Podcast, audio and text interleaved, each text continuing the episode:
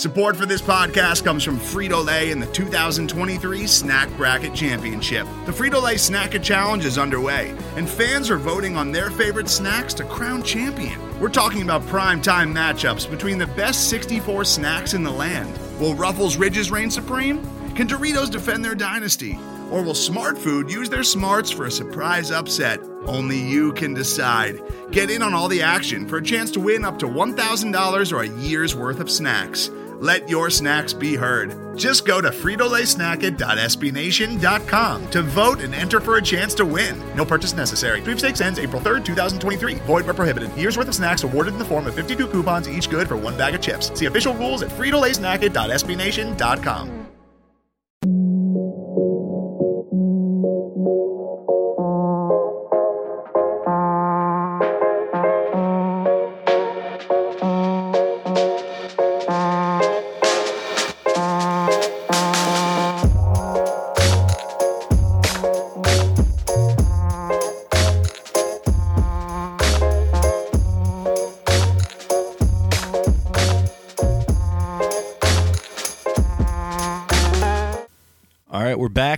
draft day two, night two, I guess you could say, here on a uh, rainy Friday night here in Baltimore. Uh, like I just said, NFL draft night two kicked off over in Nashville, and me and your boy, my co-host Vasily Larikos, were uh, watching with uh, some pretty pretty heavy intent here. Ravens had two picks, so uh, how you feeling before we uh, get going here, buddy? All in all, all things considered, I'm feeling pretty good. How you doing, Jake? Doing good, man. Um, always love the NFL draft night too. It's a little bit of a more low key event than the first one, but uh, you still get a lot of juice with uh, some big names going off of the board, and that's definitely how it felt. Uh, we're going to get into that, but I think before we do, I think uh, off the top of the show here, might as well address the fact that the Ravens made two picks tonight, some pretty high profile names. Uh, some people seem high on them, and uh, looks like they did a decent job here. So, right off the bat, Ravens select Louisiana Tech uh, defensive end, outside linebacker Jaylon Ferguson, the sack daddy, I think his nickname was. Dude was super productive uh, in college. I think broke Terrell Suggs' sack record, actually, which is funny enough because here he is now potentially replacing him. Uh, great athletic traits, six foot four. I think he did pretty well at the combine, so uh, that's an interesting pick. Um, just a little bit of a teaser here. It Didn't sound like you were too thrilled with it. You want to give me your thoughts? Not my favorite selection. Not my favorite. One of the prospects I was actually hoping that Eric DeCosta would avoid. My main concern is that he played against lesser competition for the most part, and while he did put up actually pretty good competition against the better teams on La Tech's schedule, most of that was uh, against unblocked. You know, he's a free runner. Um, and he just he has below average athleticism. That's my main concern with Ferguson. I do not believe he has a very high floor. Okay, I think that's all totally fair. Uh, just to play a little bit of devil's advocate, I like to pick a decent amount. Um, yeah, you know, super productive guy, really big. Not necessarily from a big school or anything like that, but the competition wasn't atrocious. It's not like you know Matt Judon going up against D two guys, but yeah, super productive. Um, like you said, the athleticism leaves a little bit to be desired. And I think what I kind of like about it the most is that the Ravens have shown an ability to manufacture pass rush a little bit over the last couple of years, and maybe just by bringing in a guy who can be super productive uh, right off the bat, or maybe not necessarily be super productive right off the bat, but they can sort of use some of his tricks of the trade that he used in college uh, in order to help manufacture some of that pass rush alongside some of these guys like Matt Judon, Tyus Bowser, potentially Tim Williams. What do you think? I don't hate the pick. I think it's important to note that DeCosta and the Ravens took players at positions of need at premium positions, and that's always a good starting place instead of reaching for a defensive tackle or a tight end or any of the positions they didn't need, a running back, devalued positions. Um, what I do like about Ferguson is that he is a pretty good run stuffer. He can definitely set the edge. The Ravens do lack that without Terrell Suggs, especially, and I think he's going to have a role. Uh, I would have preferred possibly trading up to select Michigan product Chase Winovich. He was slipping to the middle of the third round, and uh, that would have been preferable in my mind. And I also like Christian Miller out of Alabama and DeAndre Baker out of Georgia. So I would have preferred one of those prospects, but uh, we'll see how Ferguson fares. We'll be rooting for him, obviously. Yeah, Winovich definitely feels like a big time Pats pick there, so I think uh, he's going to go up there and crush it in New England. But funny you mentioned trading up for him. Eric DeCosta actually mentioned that they were attempting to try and trade up for Ferguson, and they were pretty frustrated that they weren't able to get it done. But then he ended up falling to them there. So apparently they thought he was a pretty highly coveted guy, and maybe he was. But regardless, he was there at 85 for them. So we'll see how that pans out. I think um, you had a big need there uh, at pass rusher with the departures of Terrell Suggs and Za'Darius Smith, but like I said, you know, you get a guy who was super productive in college, maybe plug him into the mix, see what uh, old Don Martindale can do with him. So it's an interesting pick, and we'll definitely see what happens with it. Uh, a few picks later, the Ravens weren't weren't slated to pick until the end of the third round. Again, there they had that compensatory selection, um, and DeCosta said trading up wasn't really going to be a likely thing tonight, but I think he was more speaking about trading up into the second round because they did end up trading up to the 93rd spot, and that is where they grabbed wide receiver Miles Boykin out of Penn State. What were your thoughts on this one? I thought DeCosta redeemed himself, in my eyes, a great deal with this pick. Boykin is the prototypical X, the split end receiver. Tremendous amount of upside, size, speed strong hands, catch uh, catch radius. Very nice prospect here, and they only gave up two six round picks, which as you, they, we know there is going to be a roster crunch, so that doesn't necessarily hurt them very much. I liked it a lot too. Big kid, six foot four, I think. However many pounds he is, over two hundred. Got a big strike zone. Good for a quarterback like Lamar, who's maybe got some accuracy issues in working the intermediate area of the field and I think this guy is uh, going to be able to work those uh, intermediate folds of the uh, hash marks there. While you know you got Hollywood Brown in the first round, who's going to be stretching the field. You got some other fast guys like Chris Moore, and I think you're going to be looking at Boykin here and Willie Snead and Seth Roberts potentially work in the middle of things along with those tight ends. So I think he fits in well with this offense. Um, off the top of my head, I can't really think of a ton of big wide receivers that have been in Greg Roman offenses that really jump to mind. But uh, how do you how do you see him fitting into this offense here in 2019? Well, we wanted the Ravens to double dip, and I personally wanted two vertical threats, and that's what they have to open everything up. And it's worth noting that David Culley was hired as the new wide receivers coach, so hopefully he can help Boykin polish up that that route running a little bit. Um, but yeah, I think he's going to play on the outside, and that's what the Ravens need. They have a lot of possession targets. What they need is field stretchers. Boykin can certainly fill that role. So you got Hollywood Brown. Um, I think it's probably safe to assume he's going to be a starter here. You have Willie Snead working that slot. Seth Roberts was a signing over from Oakland, who is a starting caliber player, and then Chris Moore is also in the picture. John Harbaugh mentioned that you know it's going to be his time to maybe get some reps here, and beyond that, Jaleel Scott and Jordan Lasley from last season's draft are starting to look like increasing afterthoughts. Uh, unfortunately, looking like two wasted picks there. But uh, how do you how do you really see this wide receiver depth charts shaking out now that you have Boykin coming into the picture, who's drawn some comparisons to guys like Alshon Jeffery, Kenny Golladay, some uh, big name guys within the league right now? Well, the Ravens are probably going to be, carry either five or six, probably most likely six. It's going to be Snead and the two rookies, obviously, Seth Roberts and Chris Moore, and then I think Scott and Lasley are going to fight out with for maybe that uh, that final spot, and we'll see if either of them is going to be able to make the team. I don't think either of them are roster locks. I didn't like the picks at the time, and neither of them did very much at all as rookies. So it's impossible to call right now, and um, might not even be practical. But do you see a guy like Boykin potentially lining up on the first play as a starter in Week One? Um, probably not, because the Ravens are probably going to be in a two tight end set on first down.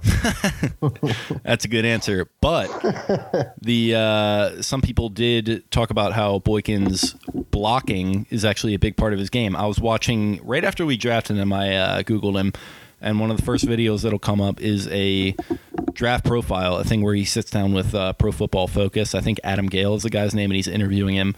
And uh, he said that there were a lot of teams that were talking to me about how my blocking is a great asset to my game. So I think we know who one of those teams were, and um, pretty obvious why they would think that because uh, they said they were going to be prioritizing guys who could block at that position, and now they've got one one of the better ones in the draft here.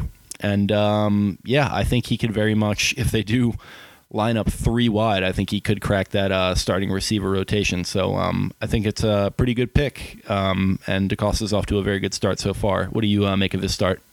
All in all, I think he's definitely B plus so far. Was with his first three picks, all fill the need, all premium positions, and um, yeah, a reasonable value, good value at all three spots. Yeah, so uh, getting back to the beginning of day two a little bit here, um, just a little lap around the league. We had some really good players flying off of the board here at the start of round two um, at 7 p.m., right when things kicked off. You had Byron Murphy going to Arizona, the first pick of the second round. Greedy Williams flew off to our division rival Cleveland there. That feels like a really good John Dorsey pick. Rock Ya-Sin, another good pick going to Indianapolis, and I loved Cody Ford to Buffalo. Um, what are your thoughts on some of those guys, and what was maybe your favorite pick of the beginning of the rounds here? We always knew that there was going to be a run on offensive linemen. The top of the second round. The top of the second round always seems to be a lot of perfect fits. You know, good players going to good scheme fits, whether it be teams trading up. They have a little extra time to prepare. And uh, the first 10 picks or so the second round, every year, the board just kind of gets wiped out. And it was a little bit painful as a Ravens fan, just waiting around and waiting around. It was a long while, and a lot of good players were selected. I think the divisional teams, divisional combatants did pretty well. The team that sticks out to me as winning the second round was the Kansas City Chiefs. They went ahead and took Mecole Hardman, a wide receiver, a speedster, a burner. He compares to the Ravens' first round pick, Hollywood Brown, pretty well in, in my eyes. Perfect replacement for Tyreek Hill. And then they went ahead and selected Juan Thornhill, a safety out of Virginia, with their second second round pick. He's going to be an, a nice addition to their defensive backfield. The Saints are a very solid organization. I like the way they draft year in year out. Yeah, pretty uh, rough situation surrounding Hill there. So uh, we'll see what happens with that. But it does feel like he is not long for that roster. And uh, Hardman, I know you liked him a lot. I know our buddy Spencer uh, that we write with really liked him a lot. So that was a good pick to see. Um, outside of the wide receivers, another premium position, the most premium position is quarterback. And there was some movement at quarterback. Our boy Joe Flacco out there in Denver, he might have just gotten got again because Drew Lock was falling and falling and falling. The Broncos picked back to back. They at first picked Dalton Risner, the tackle out of Kent State there, and then they traded up to the very next pick and they picked Drew Lock, gunslinger out of Missouri, to come in and be the understudy there behind Flacco, similar to the model that we saw here last year in Baltimore with Lamar Jackson doing the same thing. What did you make of this pick? Well, I think it's a, a good investment on Elway's part. I think that they need a understudy to Flacco, and hopefully he is a good mentor to Lock. Lock has uh, some some nice potential. We've seen some comparisons to Jay Cutler, and I thought Risner as well was it was one of the better picks of the round. Yeah, he definitely was, and um, kind of cool to see. I think he's from the Denver area. Grew up a big Broncos fan, and said that's who he wanted to get drafted by. So he was uh, emotional when that pick was made. Elway was talking about it a little bit, and it was uh, kind of cool to see. Um, another quarterback movement, um, one that sort of was expected a little bit. You had the Dolphins and Cardinals in trade talks there for lame duck, uh, former first round pick from last year, Josh Rosen, who uh, became essentially null and void after they picked Kyler Murray. They move Rosen to the Dolphins for their second round pick, and I think there was another late pick involved in the exchange. I don't have the details off the top of my head, but A fifth, I believe. a fifth. Okay, okay, so decent haul, I guess, for Arizona after it became clear that Rosen's trade value was kind of plummeting. What uh, what'd you make of this one? Arizona boxed themselves in. They gave a, up a lot to uh, to secure Rosen last year, and they did not get a great deal in return. Andy Isabella is a nice player, but when you match him up one on one, Isabella versus a potential franchise quarterback, that's not a great trade for Arizona. Yeah, it felt weird. Um, it definitely felt like this probably should have happened weeks ago uh, before Rosen's value began to plummet uh, with every selection essentially being made. It was just getting worse and worse and worse, and eventually it felt like they just kind of had to settle for this one. So, yeah, I mean, I guess that's tough for them, but I mean, you got Andy Isabella out of it when he wasn't going to be a part of the team at all. So maybe that's a win. Um, either way, I'm sure they're not too concerned. They got their quarterback in Murray. They're going to pair him up with Kingsbury, and that's a very nice pairing uh, on paper. So we'll see what happens with that. Uh, another thing I wanted to hit on was the run on receivers, and mainly in the second. We touched on Boykin earlier. They're going to Baltimore in the third. What were your thoughts on some of these guys going to their their teams? You had Deebo Samuel going to the 49ers right at the top of things. JJ Arcega Whiteside to Philadelphia. Uh, DK Metcalf slide finally ended with Seattle grabbing him. Uh, your boy, Scary Terry McLaurin, went to Washington to play with uh, Dwayne Haskins. And uh, also, we mentioned Isabella. What, what were your thoughts on some of these guys and their pairings with their teams? McLaurin was an excellent pick for Washington. They're having a phenomenal draft. Yep. From top to bottom, they really are. I was surprised that Metcalf slid as far as he did. It, it almost seemed like there was so many quality receivers that teams just decided they were going to wait on them, and uh, maybe to the receivers' detriment. But Metcalf definitely a head scratcher. I think Seattle is a nice landing spot for him, especially with Russell Wilson's deep ball. Yeah, definitely. That does feel like a uh, very nice matchup. He's going to be able to do that uh, one trick that he does. You know, a lot of people calling him a one trick pony. He's going to be doing it very well there. I think with Russell Wilson and that offensive coaching staff, that's going to get a lot out of him, and uh, hopefully for them because. Unfortunately, the news came out that Doug Baldwin, at age 30, may have to retire due to all these lingering injuries that are kind of catching up to him. So that'll be tough to see, but uh, pretty good replacement value there with DK Metcalf in the what was it, the end of the second round. The other uh, round three picks that were um, notable were the Bengals picked Jermaine Pratt, linebacker out of NC State, with the ninth pick in the third round. That's uh, a, good, a good, good, solid linebacker for them. One of the better linebackers in this class. Another one of those chess pieces that kind of try to match up and spy Lamar Jackson. And then Pittsburgh came back with uh, cornerback Justin Layne, a tremendous value pick with the 20th pick in the third round. Division is getting better, especially with Greedy Williams going to Cleveland. And uh, the Ravens are going to have to continue to add to the roster to keep pace and defend their crown. Yeah, Pittsburgh also drafted that wide receiver. His name is escaping me right now. Um, I didn't know much about him at the time, so I kind of was thinking, what are they doing? But it's the Steelers, and they're drafting a wide receiver, so I'm not going to question them personally.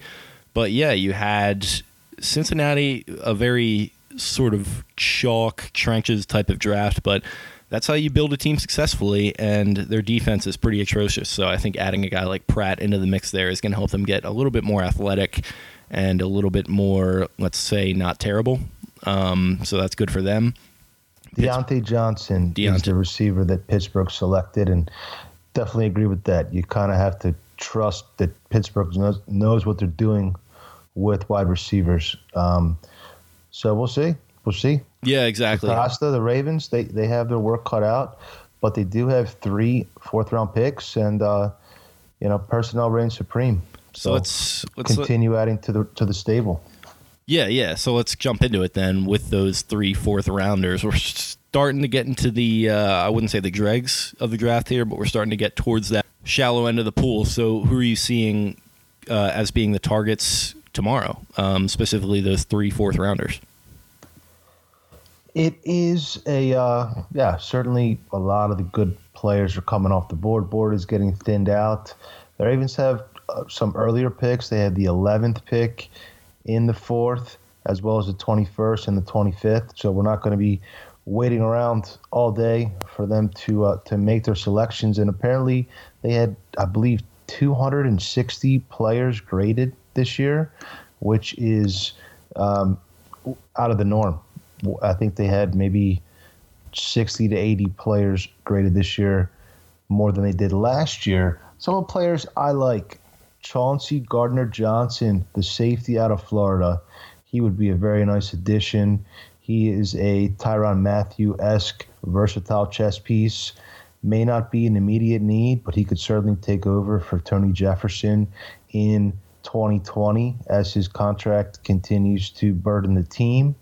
Um, Christian Miller out of Alabama might not be a bad idea to double dip at edge rusher. Mack Wilson, inside linebacker out of, out, out of Alabama. Draw some comparisons to CJ Mosley. The Ravens could look to address that need. And uh, and also some of the running backs that we've discussed. The fourth round is the the prime place to get a running back, I believe, in this draft. And Hakeem Butler, the last player to mention, I think the Ravens have their eye on him. He's a local product. They've met with him many times.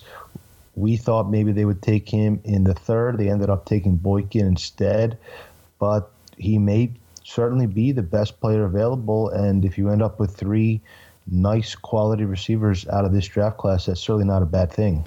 Yeah, it would feel like for me personally that Mack Wilson and Hakeem Butler would probably be the ideal choices there in the fourth round, and it would kind of go with what they've been doing here as far as maximizing both value and need together, where you get a guy like a Ferguson and then the two receivers that it just kind of felt like right place, right time to grab all three of those guys. So I think those two guys would definitely be names to look out for. And then you mentioned Gardner Johnson. I think he'd be a uh, good developmental guy, sort of an eye on the future type pick there in the fourth. So uh, all very interesting names for sure. Yeah, just a few more. Michael Jordan, he's probably the last of the potential first year starters on the offensive line, a guard center out of Ohio State, and Emmanuel Hall, another receiver out of Missouri. There are still some good receivers on the board, even KeeSean Johnson out of Fresno State, very deep receiver class as we thought going into this draft. Yeah, so we'll see what happens with all of that, um, and we'll be sure to keep you guys updated as we go here. Um, it's been a pretty good start to the draft so far here, picking up three players that are both filling needs and also providing value to the team. So, you got any final thoughts before we get out of here? Um, the Ravens haven't necessarily added a whole lot of flash on day two, but I think they're filling the needs, and that is extremely valuable in today's NFL because you want early production out of your rookies because their contracts help you out with the salary cap so much. Yep, I agree. Uh, it feels like these guys are going to be involved, and they're going to be involved early. And it wouldn't shock me to see Eric DeCosta continue to follow this sort of method that he is sort of shown himself to be uh, executing here, grabbing guys like Hollywood Brown, like Jaylon Ferguson, and like Miles Boykin that are probably all going to be contributing early. Uh, I think he wants to build a winner this season. And with these guys in the fold and what they've added in free agency, I certainly wouldn't rule it out of the possibility. So uh, that's all I've got. Uh, sounds like all you've got. So I guess that means it's time to get out of here. Uh, everyone, have a good night. Thanks for listening, and uh, stay tuned for our full draft recap coming later this weekend.